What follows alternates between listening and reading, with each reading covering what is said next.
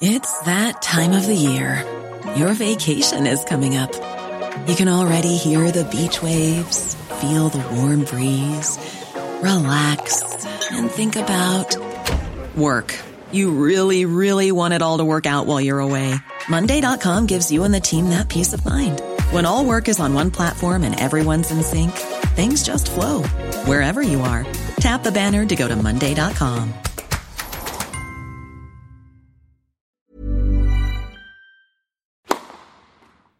your seats quickly, ladies and gentlemen. Thank you. Hello, ladies and gentlemen. Welcome to the Passing Shot with Joel and Kim, the tennis podcast by fans. On today's episode, backed by our crowdfunders Abid Ghori and Nerissa Debalos. Masterful Medvedev wins Marseille, Majestic Muguruza takes Dubai. and Novak Djokovic becomes the longest reigning world number one in ATP history.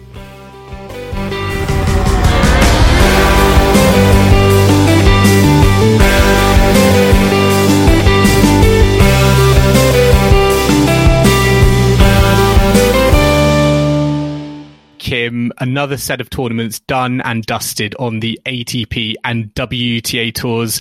And I've got to say, we've had some finals today on Sunday, but I have had to have my mind elsewhere. It is Mother's Day in the UK today. So although I have been watching some of the tennis, I've been a little bit distracted as well with sort of mum duty and flowers and chocolates and all the rest of it. So uh, yeah, it's, it's been a bit uh, been a bit distracted today. Well, I hope I hope Mother Girlings had a nice had a nice day, and you've been a dutiful son, Joel. Yes. But uh, I have to say, I was hard at work making making a roast dinner for my mum in the kitchen. Oh, nice. So quite tired now. Not going to lie, it takes a lot out of you. but I'm looking forward to chatting all things tennis with you, Joel, as we do every Sunday evening. Um, so yeah, we had we had. Let's start with Doha because obviously we've got a load of tournaments as as per. Let's begin with the ATP event out in Doha.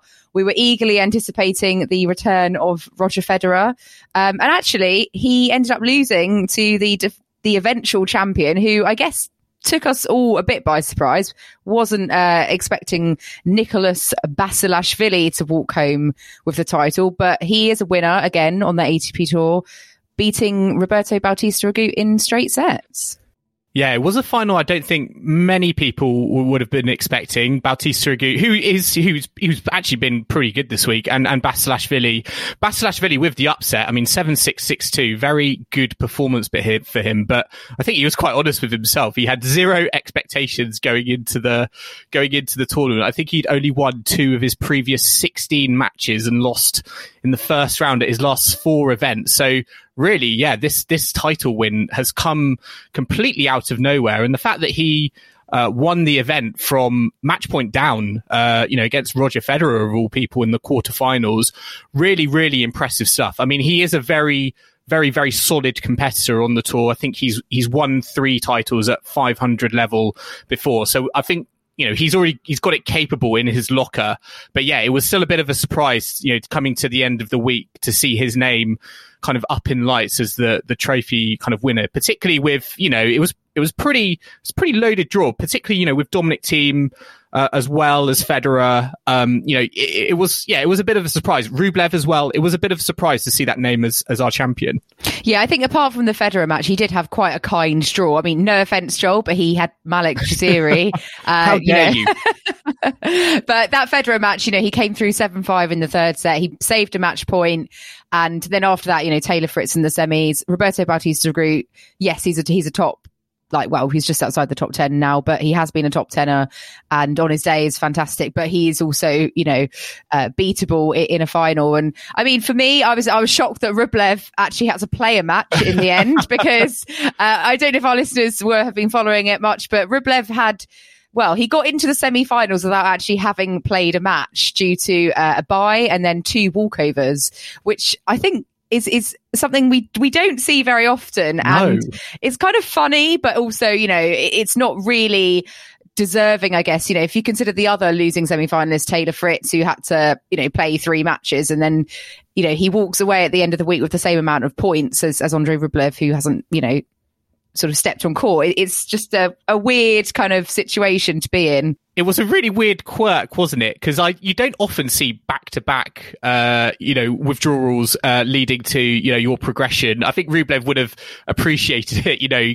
you know, winning Rotterdam, he probably would have, you know, been happy with a little bit of the time off. But I guess it was a bit of, you know, luck of the draw. I've seen some people kind of talk about sort of the unfairness in the sense that, you know, someone like Taylor Fritz, I think he had to play 88 games en route to reach the, the Doha semi-finals, but Rublev played absolutely zero. But I mean, what can you do if your if your opponent's injured, doesn't feel like, you know, doesn't feel like he can play on court, um, then, you know, that's you know that's that's their choice and and Rublev is the you know the benefactor of that. I do say I think that you know I think what may have been factored into kind of decisions of kind of Fucsovics and Gasquet is is how well Rublev has been playing of late and they probably would have thought you know if I'm anything other than 100% it's just not worth it and in those cases it just seemed like it was but yeah very very odd kind of situation to see Rublev kind of be in that semi-finals without having any uh, any any sort of competitive match play. Um, but I did think it sort of worked against him because I mean he went and then lost to, to Bautista Agut, who was a bit kind of battle ready coming coming through Dominic Thiem, you know, Reilly Opelka in a really tough first round and and yeah, Rublev lost in straight. So it didn't necessarily kind of work in his favour from that point on. Yeah, exactly. I was thinking that it probably um, was a bit of a hindrance uh, in mm. the end. And I mean, it's not a 500 event, so he's probably not fussed about it because he's he's got to win the 500. no, he's not bothered about it, the 250s, exactly. is he? it doesn't matter. um, I mean, let's talk a bit about Federer as well because we saw him back his first two matches since you know a long, long layoff. Uh, the Dan Evans match in the first round, that was well, it was the second round technically, but you know Federer's first match back, that was so close. Dan was so unlucky, I mm, thought, to lose that one. Way. Yeah, seven five in the third set, just got broken right at the end, and yeah, really frustrating. I mean, Dan Evans you know, had set point in in the first set as well. He could easily have won that that set and did really well to to peg it back to a third. And I mean, Federer was was probably quite lucky there, to be honest with you. Um, and Dan Evans a bit unfortunate. But Federer, you know, had a match point in, in that quarterfinal against Basilashvili, lost, and he seems to be kind of making a bit of a thing about um, having match points and losing. Obviously, the Wimbledon final against against Djokovic, and there's been some other examples since, well, I guess over the last couple of years where he's held match points and then lost. I don't know if this is sort of a sign that you know, as he's kind of in the twilight stages of his career, he's just not as mentally tough at closing out um, matches. I, I, don't know what. Do you think that's is it something he needs to really worry about, or it's it's not really a, a massive crisis? You know, this is his first tournament back. It's a two fifty, nothing to worry about. I mean, the expectations going into this tournament, I think, were very low, uh, even from Roger Federer himself. You know, we, we weren't, I mean, even as fans, I think even the hard, most hardened of Fed fans, you know, probably weren't expecting him to go on, you know, and win the tournament. And I think him to have two really tough back to back three set matches um, on you know on the tour you know this is not a grand slam where you know you have a, a recovery day in between but to do these kind of back to back on um, you know, on quite a quick turnaround. I think he would be, I think, pretty happy with with how he performed.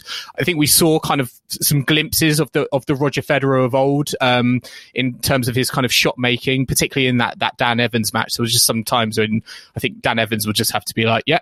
You know, too good from one of the you know the greatest of all time. But um, yeah, I think he will be. I think he will be happy. But as you said, it's it is a it is a sort of you know if there is one sort of chink in the armor of you know someone who is as good as Roger Federer. It is that it is that from match point up situation that he doesn't really excel at because since the start of 2017, I mean he's lost seven of 27 matches from match point up. So it is a bit of a habit, and I'm not sure what I'm not sure what he can do in kind of practice to kind of negate that. But it's, I don't know if it's something he's more aware of now bec- because of this, because it, it just seems to keep happening. And it happened in, in Doha. And, um, yeah, I, you know, it's not going to be on, you know, he's not going to be, I don't think, disappointed, but you know, it's it's one of those things that if it does continue and it happens in bigger tournaments, then you know that it could be the difference really between you know him having that you know in, in terms of that big three slam title race. It could be the difference between him being the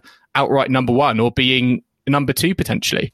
Yeah, that, that is quite quite right. I mean, so guys, if you go match point down against Federer, do not panic. There's still hope. Um, I mean, I think he is very much focusing, you know, on Wimbledon. He said that he still needs another five or six weeks, kind of fitness wise, to get back to 100%. So totally fair enough. You know, he's not playing Dubai um, this coming week. He's going to, you know, practice instead. I think it's about managing his schedule, managing um, his knee issue as well, which seems like it's going to be a long term thing now. Just on that, Kim, he said it doesn't sound like his knee is 100%. It doesn't, it just sounds like it's going to be the, you know, the best he's going to be able to have his knee now is at like 80%. And, it, and it's kind of, you know him managing that. And and for him it sounds like he when he said it himself he needs five or six weeks more of, of fitness and, and practice. And that's kind of one of the reasons he's decided not to play in uh, in Dubai. So um so you know, it, it, there's still obviously kind of a way to go, but I think it is interesting to think, you know, this is a, a comeback and it sounds like his knee is going to be there or thereabouts, potentially inhibiting him and it's all about sort of managing that situation. It feels like a very different sort of comeback to, I think earlier on in his career where I think we were kind of almost kind of expecting him to come back, win a grand slam and everything will be right as rain again. I don't think we're getting, I don't think we're going to get those vibes. I'll be very impressed if we do uh, get those kind of situations in this comeback. Yeah, exactly. I, I, think I don't think we should expect um, expect that. It's just as you get older, you know, you have to manage conditions, don't you? So we shall see when Federer is next back on the court what he manages to to do. But um, I was really pleased with Dan Evans. Um, against Federer, I have to say. I, I, had pegged Dan Evans to win that one and he came ever so close. so close. yeah. Just a note actually on, on Basilashvili, um, eyebrows were actually raised quite a bit, weren't they, Joel, by him winning because there is actually an ongoing domestic violence, um, charge against him, uh, in his home country of Georgia. Uh, I think his, his ex-wife has a, has a restraining order against him and, and hearings are kind of ongoing. So he, um, has been granted bail and he, you know, if, if he is found guilty of this charge, you know, he would actually potentially be facing jail time. So whilst all this is going on, um, he's at, he's allowed to keep playing on the tour. So, you know, this has raised eyebrows with people who obviously don't agree that he should be able to to keep his yeah. career up and then keep playing and you know there's a lot of criticisms that have come out um you know and I, I guess rightly so um for for this it's a bit of a bone of of contention I guess the more kind of famous case with uh, maybe a broader audience is the you know the the Alexander Zverev case um, that is sort of uh, you know I don't know where it's at at the moment, but that obviously came to light uh, last season, and um, you know this is a, a, case that's sort of similar to that, and again it sort of it sort of shows I think the you know the ATP I think still has a lot to do in in some regards, and and you know some will say you know they're sort of skirting this issue. They don't want to get involved. It could open up, you know, a massive kind of can of worms that they just don't want to be kind of associated with. And that's maybe why they're not, you know, doing anything like a, a suspension, for example. But at the same time, you know, when you're going to have players like Zverev, Basilashvili on the tour, that they might be kind of associated with this news. And if it does escalate, it might put more pressure on the ATP to to do something about it because from what I understand at the moment it's really like they're not they're not not really doing anything about it. And they're just sort of letting him you know carry on and and and, and you know go about his his day job. Some people will think that that's fine until you know innocent until kind of proven guilty in court of law um, sort of theory, but there's going to be people who are going to have the you know a different point of view on that. Yeah, just the ATP silence, and we saw how silent they were over the Zverev issue. Mm. I think that's that's really. Um, I guess the issue they just haven't said anything. So we will see if well, I don't think they're suddenly going to say something just because he's won a title, but I mean, it does raise that debate again, you know, because I think since that's rare thing, that, I mean, that's kind of gone a bit silent, hasn't it? So, um, we'll, we'll keep everyone posted if there is any developments, but, um, let's look at the Dubai event, Joel, next, because, uh, let's stay, let's stay in the Middle East. We had the WTA 1000 event out in Dubai and Garbiñe Muguruza has come home with a title. It's her first title in two years, which for me is incredibly surprising because she's been in such good form. Mm. I'm surprised that she actually hasn't won a title. She's had uh, nothing to ages. show for it. Yeah, she's yeah. had not absolutely I feel like nothing to show for the yeah the magnificent form that she has been in, particularly since the start of this season. She you know, we, we spoke about during the Australian Open, that match against Osaka where she had match points. You felt like that could have been a, a Grand Slam final, the level of, of play being showed by both competitors. And she's really just kind of carried that on. And, you know, she's 18 and four on the season. And yeah, I mean, first title since I think Cincinnati in, in 2017, eighth title overall. I mean, it was just another, you know, it was another really consistent kind of a performance all the way through. And I think what will be most impressive for her is the is the way that I guess she bounced back from kind of Doha last week. You know, remember that final against Kvitova, and she got absolutely blown away. I think it was kind of like you know one and two. So I think she'll be really impressed with how she's kind of responded and and you know put that aside and just kind of blitz the competition in front of her. Um, the match, I think, we against Sabalenka, I think for me that was almost the, the final. Um, it was a real another kind of three set tussle. I think they had another three set tussle last week, but um, yeah, Muguruza just just seems to be playing great tennis at the moment. Yeah, she had another Czech player in the final this week, uh, Barbora Krejcikova, who who is better known for her doubles. You know, let's mm. face it, she's been world number one in, in doubles, and this was her second uh, second singles final. So she's still looking to to get her first singles title. But um, yeah, Muguruza, I think she did win Monterrey two years ago. So that was her last title, but her kind of last big title was Cincy in, in 2017. But yeah, I mean, she came through Swiatek this week as well, love and four. So it's not every day that you bagel, you know, Iga Swiatek, who, who has been in good form, you know, winning uh, the event last week.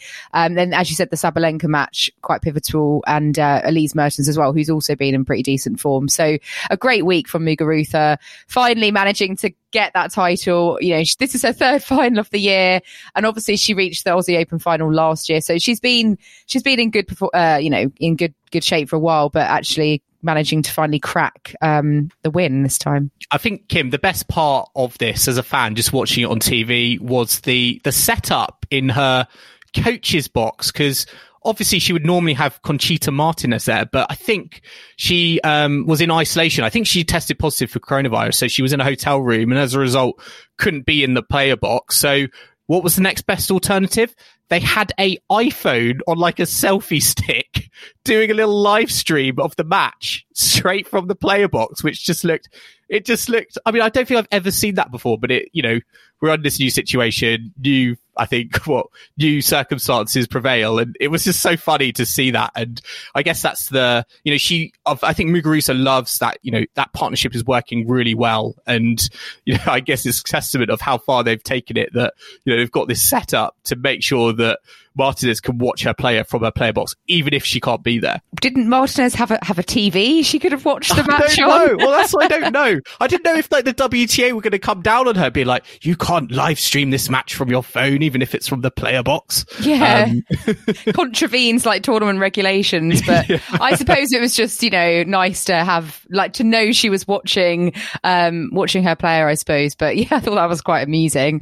Um, another interesting. Uh, well, we had Jessica Pegula doing quite well this week, reaching another quarter final. She absolutely thrashed Karolina Pliskova, who is really Again. having a ter- terrible run of form. Yeah, terrible year continuing. That was love and two. So, I mean, I was a bit sort of, um, I was expecting Pagula to actually come through Mertens, but she she was a set up and, and got thrashed in that last set six love. But anyhow, another another fairly good week for for, for Pegula. I mean, both Pegula and Mertens are playing really mm, good tennis. Yeah. I would mm. actually say Mertens is probably the most consistent tour player. Um, maybe not kind of come to Grand Slams, but on the tour, I feel like she always gets to there or thereabouts in every single tournament she's she's played in. And I think she's actually one of the most unlucky players uh, with kind of the ranking freeze and, and how that's sort of playing out at the moment because I think her consistency should be rewarded with a you know a top ten top 10 mm. berth and you know she's not she's not re- reaping those sorts of rewards. Um and that you know for her is probably the next best thing. If she can't you know win the title and you know getting to all of the you know the business ends of these events you know the semi-finals uh final or whatever it's not really paying her any dividends at the moment. So i think she will be a, kind of a bit annoyed that you know she's doing all this work and it's you know she's playing really consistently and really well but it's not really doing anything for her. But um, yeah, there was quite a few. There was quite a few interesting bagels. I thought Kim in in uh, in Dubai because, as you said, the the Mertens Pegula, match. I mean, I think Pegula was seven five five two up. And then Mertens just, just came back. And that third set, I mean, I think Pegula was a bit tired. I think, I think she just literally had run out of steam because she came through qualifying last week in, um, in Doha. And, um, yeah, I just think, I, I just think she didn't have any gas gas left to give, and and Mertens kind of ran away with it. But yeah, it was a very it was a very um it was a very tough match. I think for those first two sets particularly. Also, when is Coco Gauff and Jill Teichmann going to stop playing each other in, in draws? yeah, again, they played and Jill Teichmann came out on top of that one re- and reaching the semi-finals as well, which is Teichmann Krejcikova is probably not what you had written down for a thousand level event, but there we go it was going to open up. I mean, you, we've talked about, you know, the fact that Svitolina has not also been in, in the best of form. And it wasn't really a surprise in that top half that, I mean, the the two quarterfinals and beyond, it was all unseeded players. So um, there were big opportunities there to be made, and they were taken by the you know the unseeded players. Yeah, go them. Go unseeded players. Uh, let's talk about Marseille, Joel. Uh, ATP 250 event, as we mentioned in the uh, beginning. Daniel Medvedev has won this event. Uh, so yeah, he's a, he's the new world number two, and you know, as of tomorrow, the 15th of March, and he came through against Pierre Hugues Herbert in three sets uh, today, six four, six seven, six four.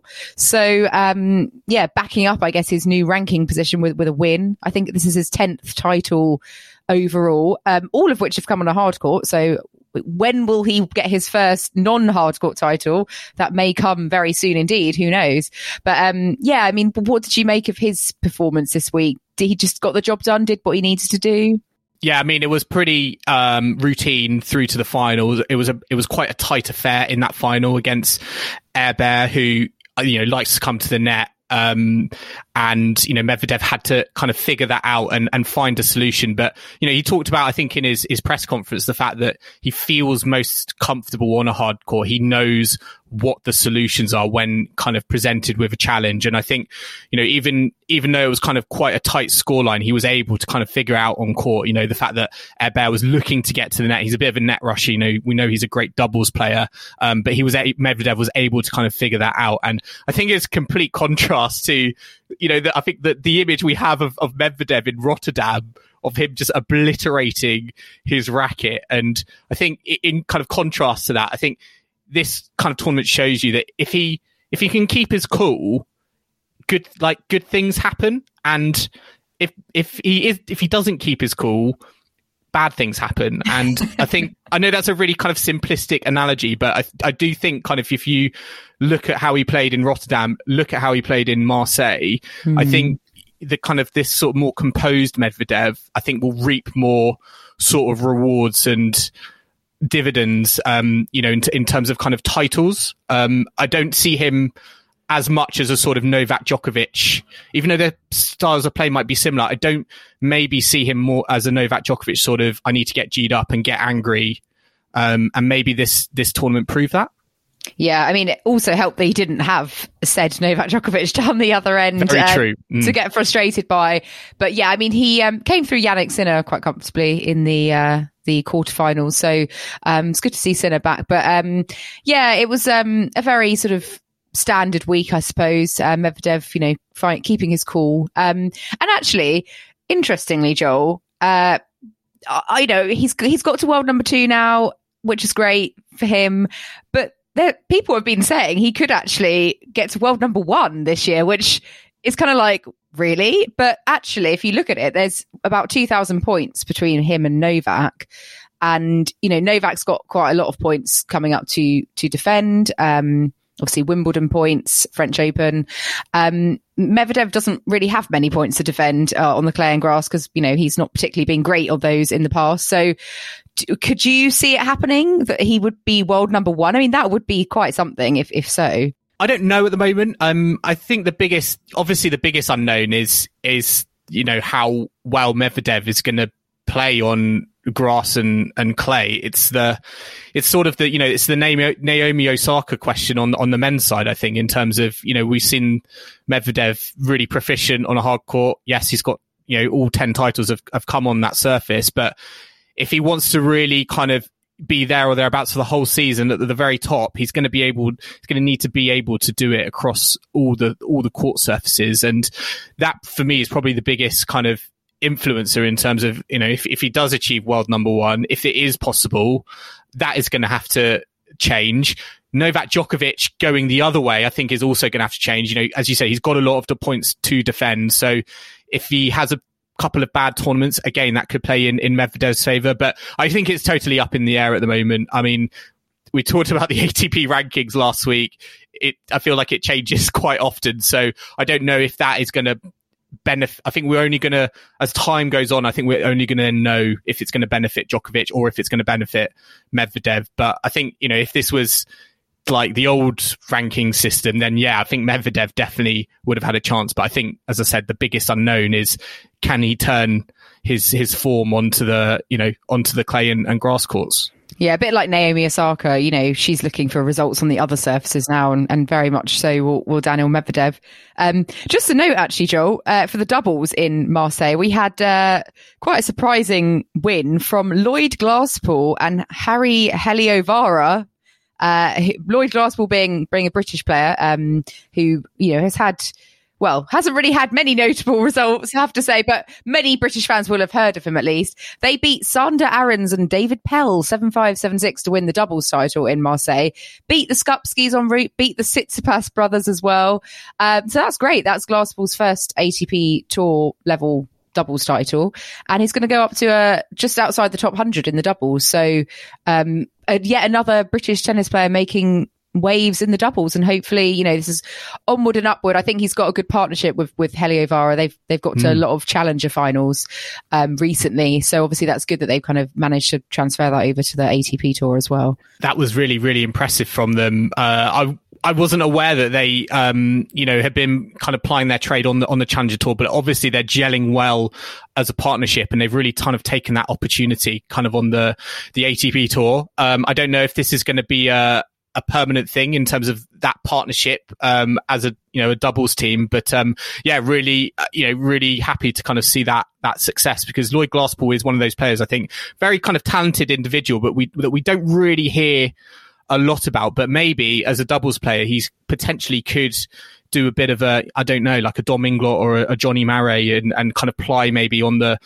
you know, pick and choose perhaps some of the, you know, the ATP 250, some of the low hanging fruit events and make the most of those opportunities that are, I guess, coming at the moment to, uh, you know, to these players on the Challenger Tour when, you know, draws need to be filled with players and because of COVID restrictions, etc., players not wanting to go anywhere, they can, you know, they'll happily kind of make the numbers. And, um, yeah, they really kind of took, took that opportunity this week.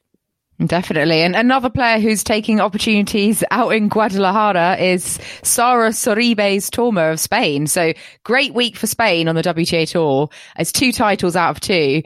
Uh, she came through against Bouchard 6275 in the final out in Mexico. So this was, uh, Sara Sorribes Tormo's first WTA title.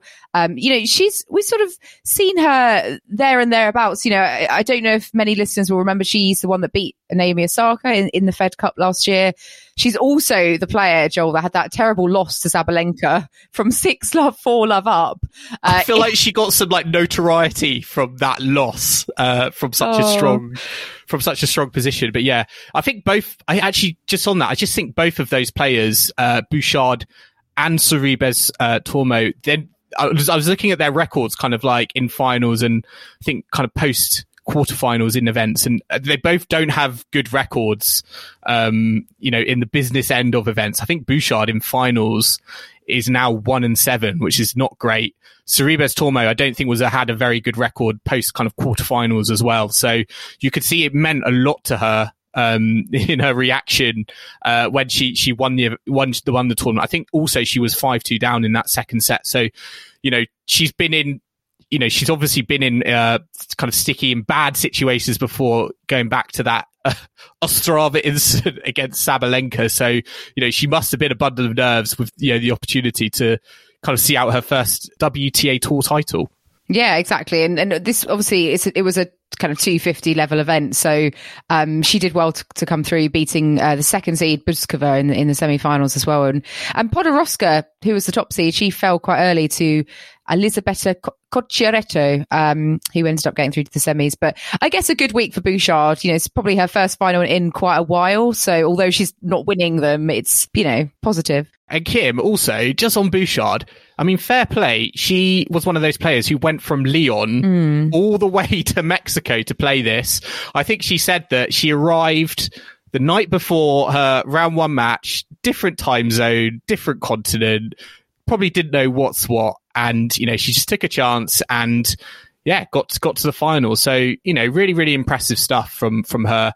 Really vindicating that wild card that I think you know a lot of people would have that, that some people I think were unfairly sort of questioning, but yeah, really, really doing well. And I hope she can kind of continue this form and we can see her back, I think, where she belongs on the, you know, on the WTA main draw tour. And I'd love to see more, I guess, matchups of Bouchard versus, you know, the, the higher ranked kind of top 10 players. I always think those are the matches where she gets kind of most fired up. You know, we always remember that match she had with Sharapova after you know she had those words that she you know she called her a jug cheat and i want to see more of those matchups because i think that she really has that fire in her belly when she gets in those um you know she gets in those main draws and is up against players who are um you know in the top 10 or whatever no, definitely. And and just the last event, Joel, uh, of this week, Alcin Santiago, Chile. Uh, I like the sponsor of this one. It's Dove Men plus care.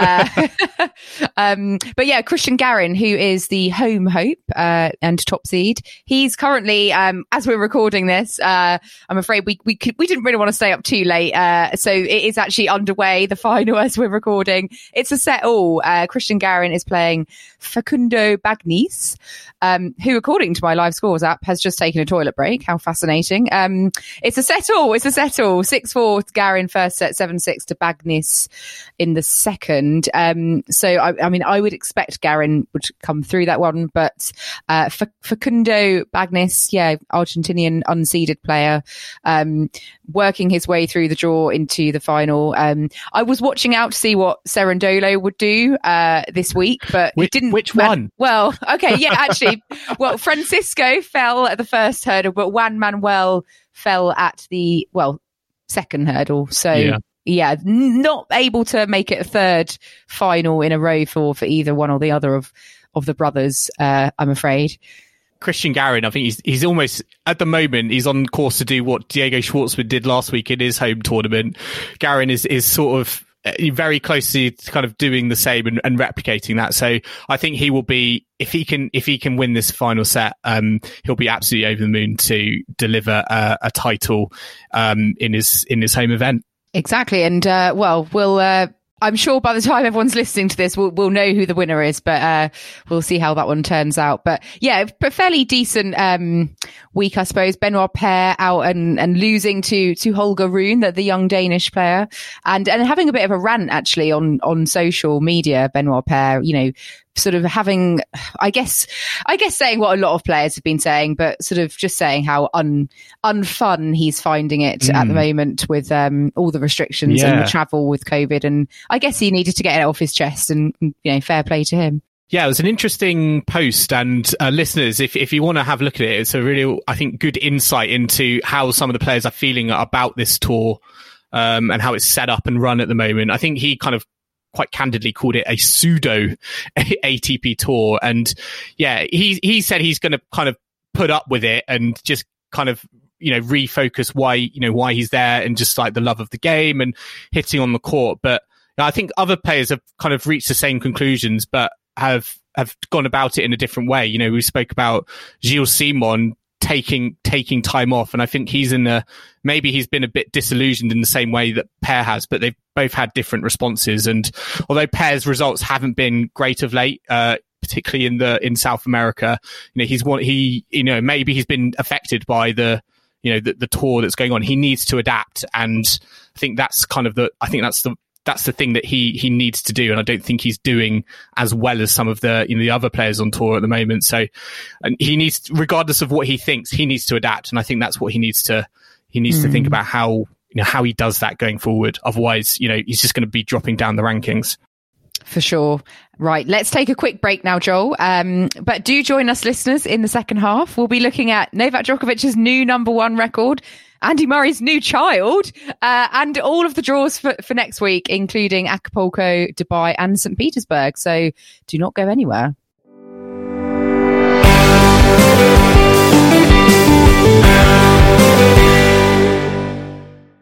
This is the passing shot, and you are joined by Joel and Kim. And now we're going to move on to mysterious player, my favorite part of the podcast. Uh, love a bit of quizzing.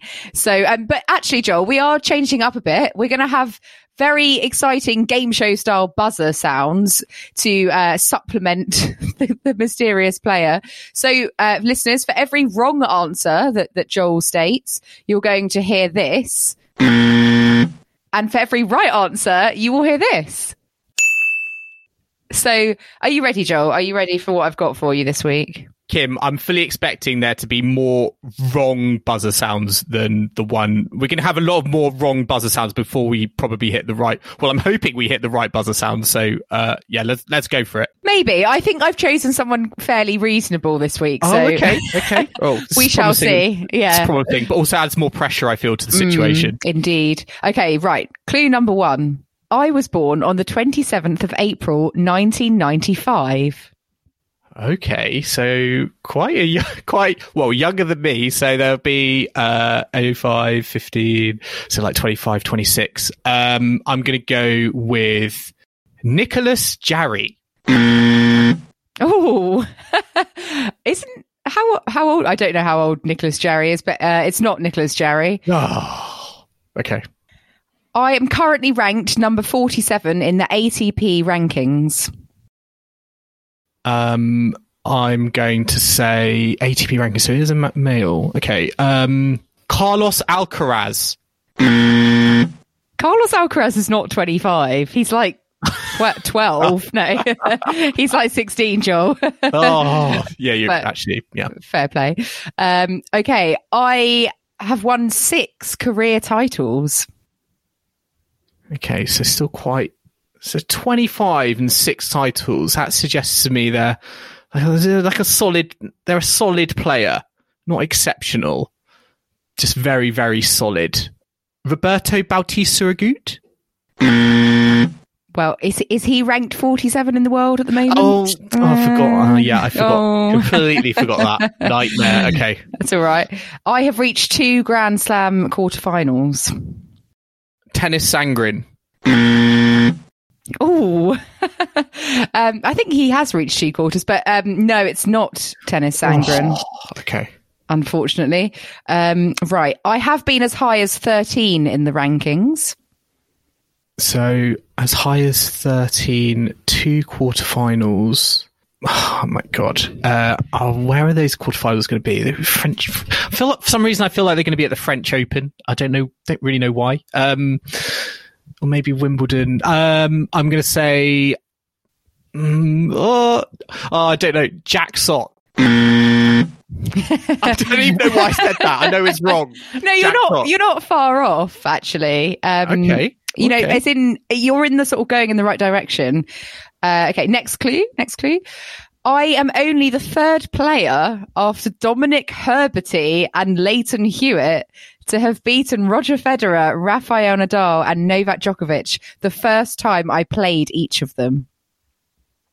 Is it Fernando Verdasco? I wish Fernando Verdasco was still 25, Joel. oh, oh, yes. Oh, no. oh, no. Okay. That's, that's okay. not good.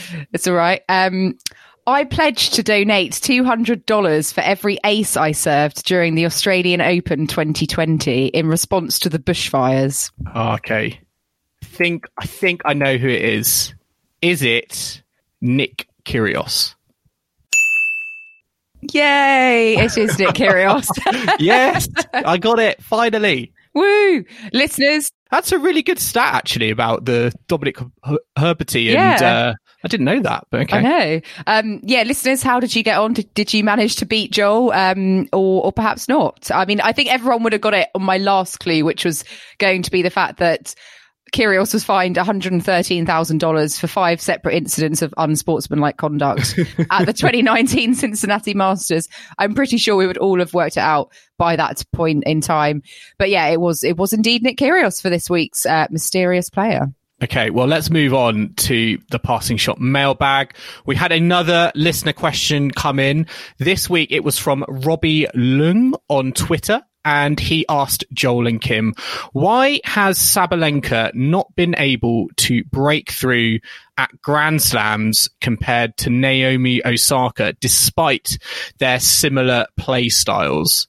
So really good question. Uh, I've I had a long, hard think about this uh, today. I've put down some some viewpoints, but Kim, I'm going to let you go th- go first. What are your what was your kind of initial thoughts when you can kind of compare Sabalenka and Osaka, and the fact that they do have that sort of very much that power game from the the mm. baseline, but Osaka has a lot more to show for it, really, particularly at the slam level than than Sabalenka. Yeah, for sure. Like they're kind of worlds apart in terms of what they've actually achieved mm. at slams, yet they have a quite a similar game. So I think for me, it kind of comes down to that mental fortitude and, and just being able to be consistent and produce your best tennis when it really, you know, push comes to shove. Because we know on her day, Sabalenka is amazing and she's shown that at other events, but at the slam, she's not been past the fourth round still. So, I mean, she's still very young. So I think certainly it, is bound to happen at, at some point. But I think, I think it's just mental toughness. I think, you know, and, and the fact she's probably more, she is more likely to go walkabout and then her game's just kind of to go kind of fall apart and go a bit strewn when it really doesn't need to, you know, when she really needs it to, to kind of be on. I do think that mental toughness is a, is a key differentiator because I think about some of the situations Osaka has been in, you know, even despite being such a young age, you know, that Serena Williams incident, the US Open final, you know, the, the pressure of a nation, you know, being world number one. She's been in, I think, a lot very, very tough kind of situations that maybe Sabalenka hasn't been in. And as a result of that, that's, I think, put her up a, put her up a level.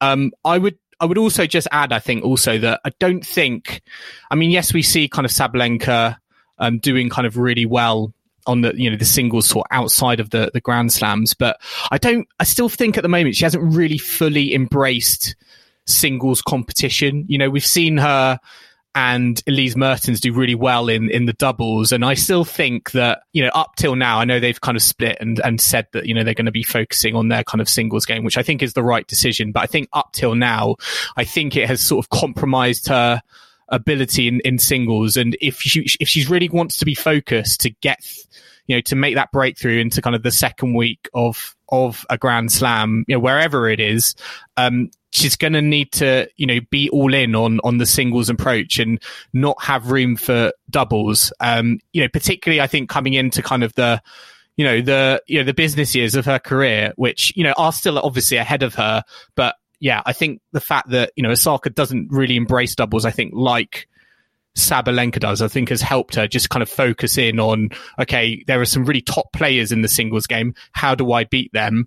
Whereas I think maybe Sabalenka is a little bit compromised by, you know, having to think about doubles as well. Yeah. And I suppose the more successful you are at, you are at doubles, you sort of think, oh, I'd like to keep having mm. that success as well. So maybe it's harder to to break away from it. And I think you know, like Caroline Garcia obviously was very uh, successful with Mladenovic in the doubles. You know, they won Roland Garros and they um you know got to the world to the you know the WTA finals, but then sort of had a break because they well they both really wanted to focus on their singles and I think Sabalenka is obviously taking a step in, in the same same direction by by not playing with Mertens at slams kind of going forward so mm to allow herself to really focus on the singles. So hopefully Robbie's question, you know, a year from now, we will be saying, yes, finally, she has managed to break through.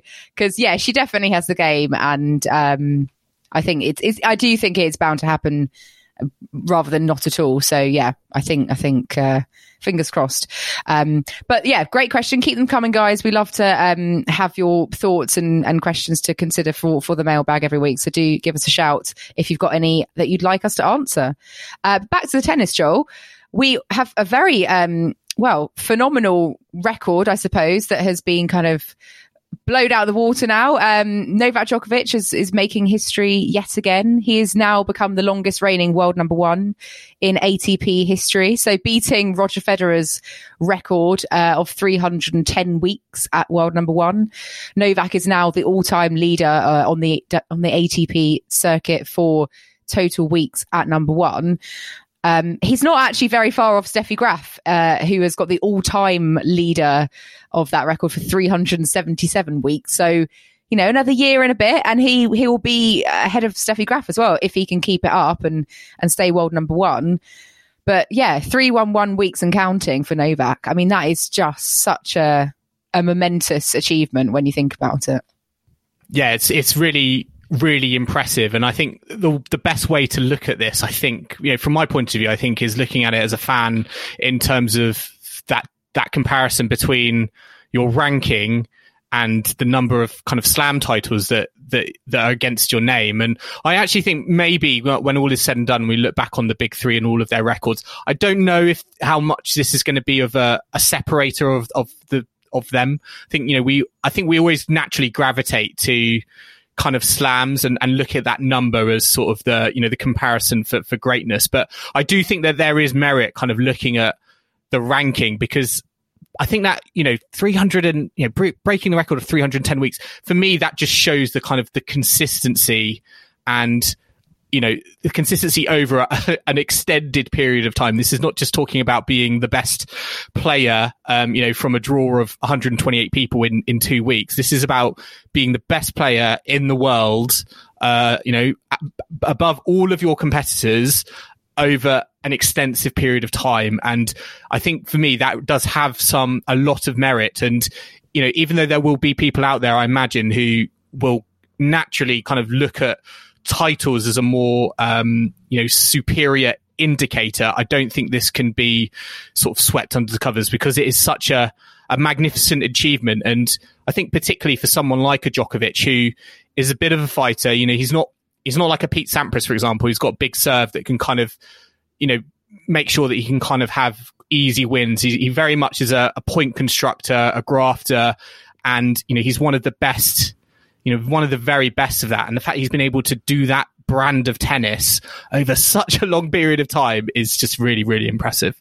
Yeah, that's why when I heard that Medvedev could potentially become world number one this summer, I was like, oh, but but Novak's the world number one. Like to me, he's just solidified. I don't think of any. I mean, I know Rafa's been world number one a lot as well, but I've just got used so used to Djokovic being world number one. I just mentally think, oh, but wait, that could that could end, you know, because it's just been such a long time.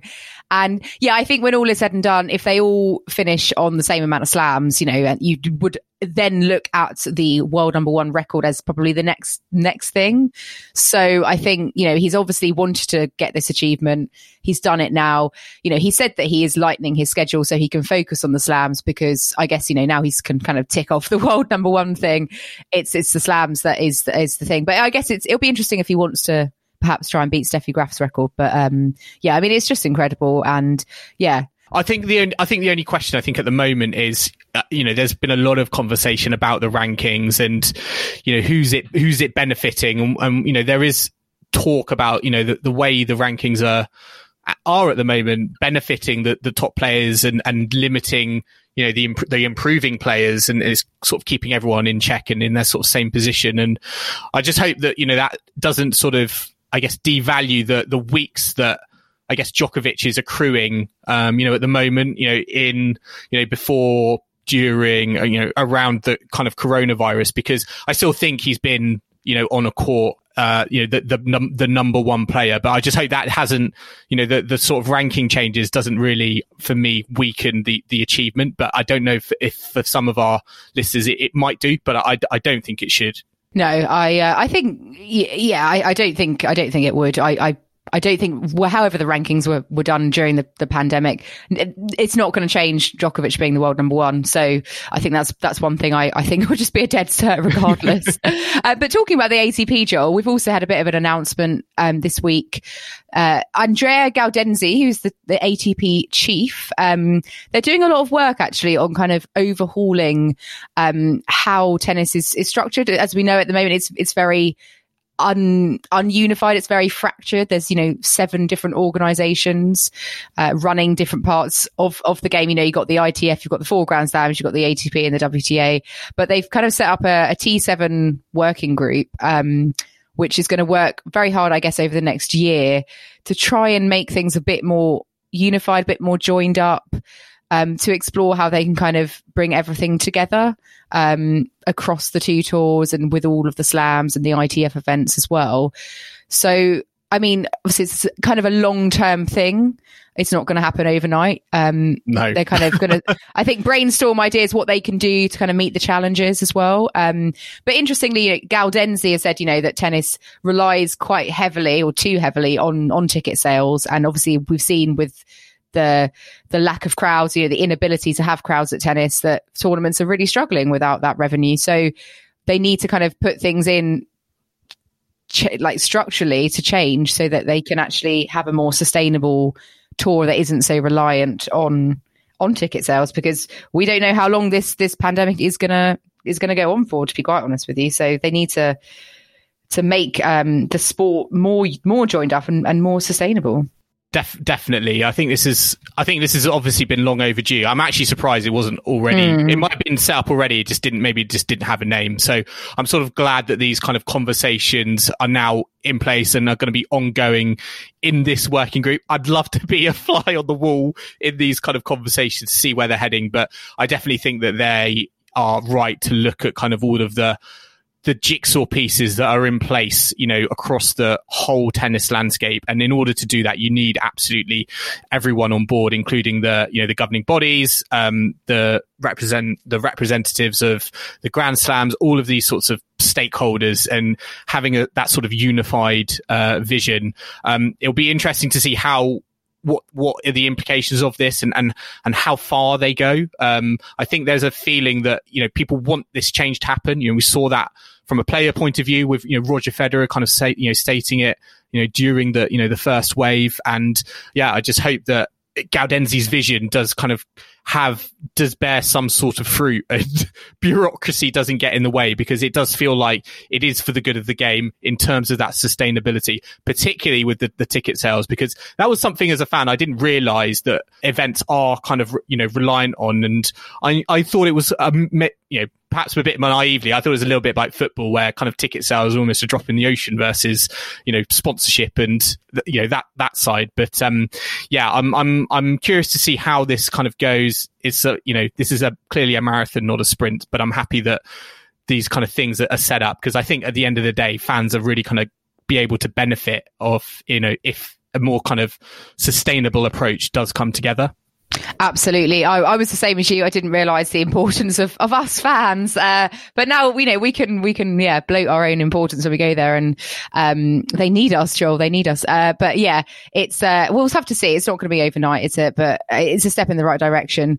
And, uh, yeah, we'll, uh, keep everyone updated when we get, uh, further news and it's, it's announced. But, um, just another bit of news before we look at, the events happening next week. I didn't know this, Joel. I didn't know that this was even a thing on on the radar on, on the cards. But Andy Murray is now, um, yeah, he's fa- he's now a father of four because his wife Kim has given birth to their fourth child. Um, this this well just over the weekend. So um, Andy has withdrawn from from the Dubai uh, tournament this week. But uh, yeah, I didn't even know that they um, were expecting a fourth. So you know, very happy news for the Murray family. Obviously, been keeping busy during lockdown. Uh, I can't believe he's got four kids. That's going to be a right uh, handful, isn't it? The baby but, uh... boom, the, the lockdown baby boom is is coming, and Andy Murray is obviously a part of that. I honestly, I was the same as you. I'm a big Murray fan. I had no idea um, that that Kim Sears was uh, about to give about to give birth. So, um, you know, really excited, really happy for them. Absolutely the right decision not to you know to withdraw from Dubai and have more sort of family time at home. And uh, yeah, really, really, really, uh, really, really happy for them. And yeah, it's, it's great to see. It's a big it's a big family. It keeps growing, doesn't it? It does. When when will it stop? But yeah, but then there's more potential for future tennis playing Murray, so that's good. Very true. Um, yeah. Well, hey, uh, I mean, Federer's got four kids as well. He's obviously just just copying Roger. uh, but anyway, as as we were saying, Dubai is happening. There's no Rafa, there's no Roger, it's no Murray, um, but oh, there's no Djokovic as well. Uh, so we do have Dominic Thiem as the top seed and R- Rublev as the second seed. And now it is an ATP 500 event, Joel. So all eyes on Rublev. All eyes on Rublev. How's he going to do? Um, if he um, doesn't win, I'll be gutted. Uh, I know all eyes will be on Rublev and how he does. Can he continue the 500 streak? I mean, he could face Basilashvili um, in uh, his third round match, um, so that could be quite interesting. Basilashvili, interesting, I think, has to play Taylor Fritz in his second round. I think they just faced off against each other in, in semi-finals in uh, Doha. So um,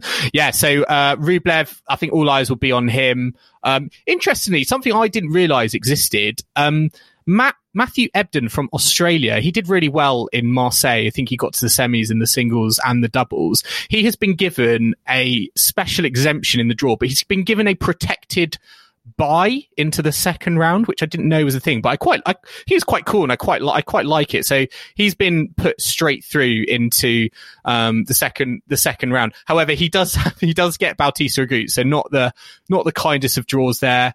Dan Evans um, is going to be uh, facing Aslan Karatsev as well in the second Ooh. round. He, he, came through Gerasimov uh, today. So that could be a very interesting one. I feel like Dan Evans is playing well at the moment. He's very unlucky, I think, in that Federer match. So yeah, there's uh, definitely a few a few interesting matches at play. Dominic Thiem as well, I think, will be wanting to make sure that he can kind of continue some form because he's been a bit he's been a bit quiet since the Australian Open. I mean, he was a little bit quiet during the Australian Open as well. Yeah, he's been a bit meh, hasn't he? Uh, for mm. want of a better word, but we'll, we'll, hopefully he'll be able to get get back on track. I think he's got a fairly decent draw, um, I have to say. So I think he'll be doing quite a bit better this week. Um, we've also got another 500. Actually, I didn't realize this was this was a 500 as well. Acapulco, um, Tsitsipas is headlining that one as the top seed, and Zverev as the second seed. Zverev against Carlos Alcaraz in the first round is uh, mm. quite interesting. But um, yeah, this is the uh, event that Rafa is not playing because the appearance fee uh, obviously didn't didn't cut the mustard. Uh, the tournament couldn't afford to pay the usual to to Rafa to get him to go out to to Mexico. But um, yeah, Cam Norrie's out there. Um, in you know British player uh, playing against qualifier, so hopefully he'll be able to do decent uh, this week. And you've got obviously the likes of Schwartzman, Milos Raonic, etc. Uh, Seb Korda is in action as well. He's up against Cilic first round. That's quite an interesting one. I'm excited to see how Korda does because he's got wild card. I think it's quite winnable against Cilic. Could come up against Sandgren or Auger-Aliassime. Uh, you know, I think he could. think he could do well there. And and you're talking on Tsitsipas, Benoit Paire first round. I mean, that's a very mm. entertaining matchup that could. I mean, that could go one way or another.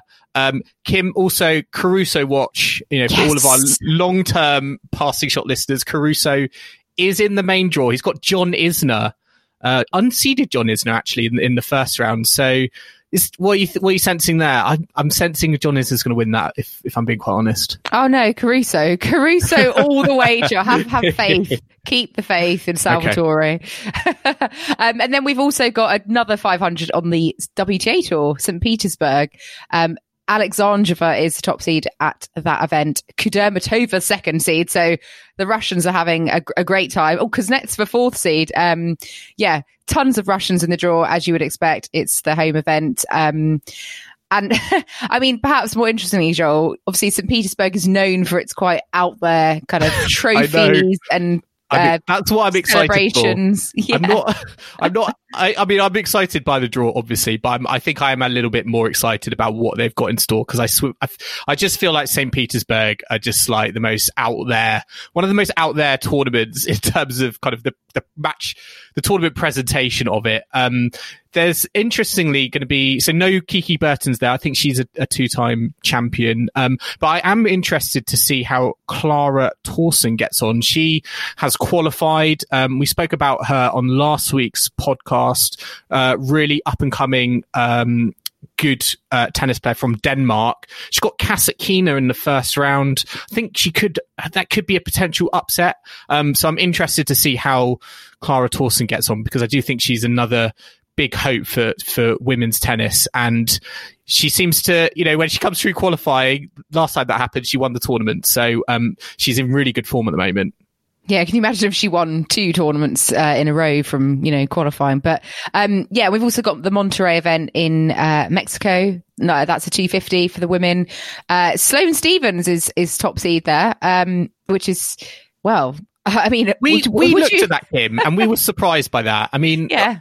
Sloane Stevens, I can't remember the last time we spoke about Sloane Stevens. I mean, I want to speak about her you know, winning events and being in really good form. But I, I just can't remember the last time that's happened. But yeah, she's still the number one seed. I, I don't know if that's a rankings thing or, or, whatever, but well, obviously it is, but it's not a for, I don't feel like it's a form thing because, um, yeah, she's not, she's not really had a, a great time of it of late. She's 44 in the world, but you think the the state of the form that she's been in, like barely winning matches, that she should be a lot lower. So I think that is that is a rankings thing. It's gone kind of skew with because of how it's you know been um, sort of suspended.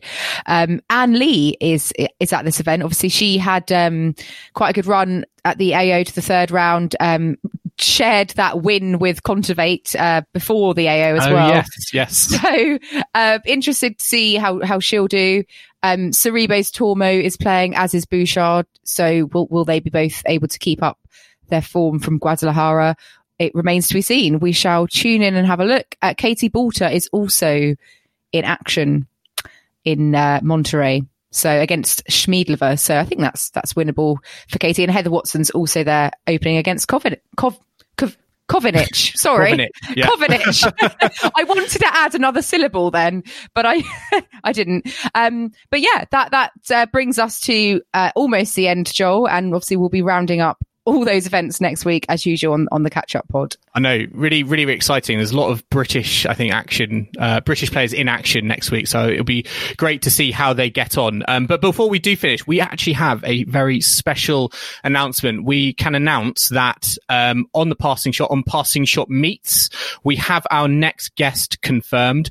We are going to be speaking to drum roll please, we're going to be speaking to Marcus Willis um, on Wednesday evening. Uh, our British listeners will remember Marcus Willis as the player who had a fairy tale run at Wimbledon uh, all the way through pre-qualifying, qualifying, and ended up playing Roger Federer on centre court uh, in round two um, I think uh, a few years ago anyway at, at Wimbledon. Um, he announced his retirement uh, from tennis last week, and he's very kindly agreed to come onto the show. So we are going to be recording with him on Wednesday evening, uh, and hopefully putting out that episode next week. But what we would like to ask our listeners is if you do have any questions, uh, any listener questions for Marcus Willis, please let us know. Uh, you can obviously contact the show on social media or on email, um, but we would really love to have a few listener questions questions to put in front of him. Um, so if, if you have any burning questions to ask him, make sure you contact the show. But uh, in the meantime, um, I hope you've really enjoyed listening to this episode, this catch up from the passing shot. Um, if you do want to stay up to date with the passing shot on the ATP and WTA tours, as well as British tennis, mem- remember to subscribe to us on your podcasting platform of choice whether that's Apple Podcasts, Spotify, Overcast, Castbox, Stitcher, wherever you listen to us, make sure you hit that subscribe button.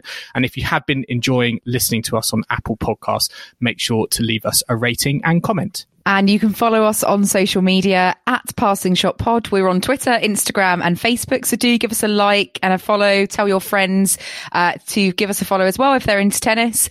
And if you'd like to get in touch with us via email instead, you can do so passingshotpod at gmail.com. And we will be back next week with another passing shot catch up, probably on Sunday evening. So I hope you can join us for that then. And we will see you again soon.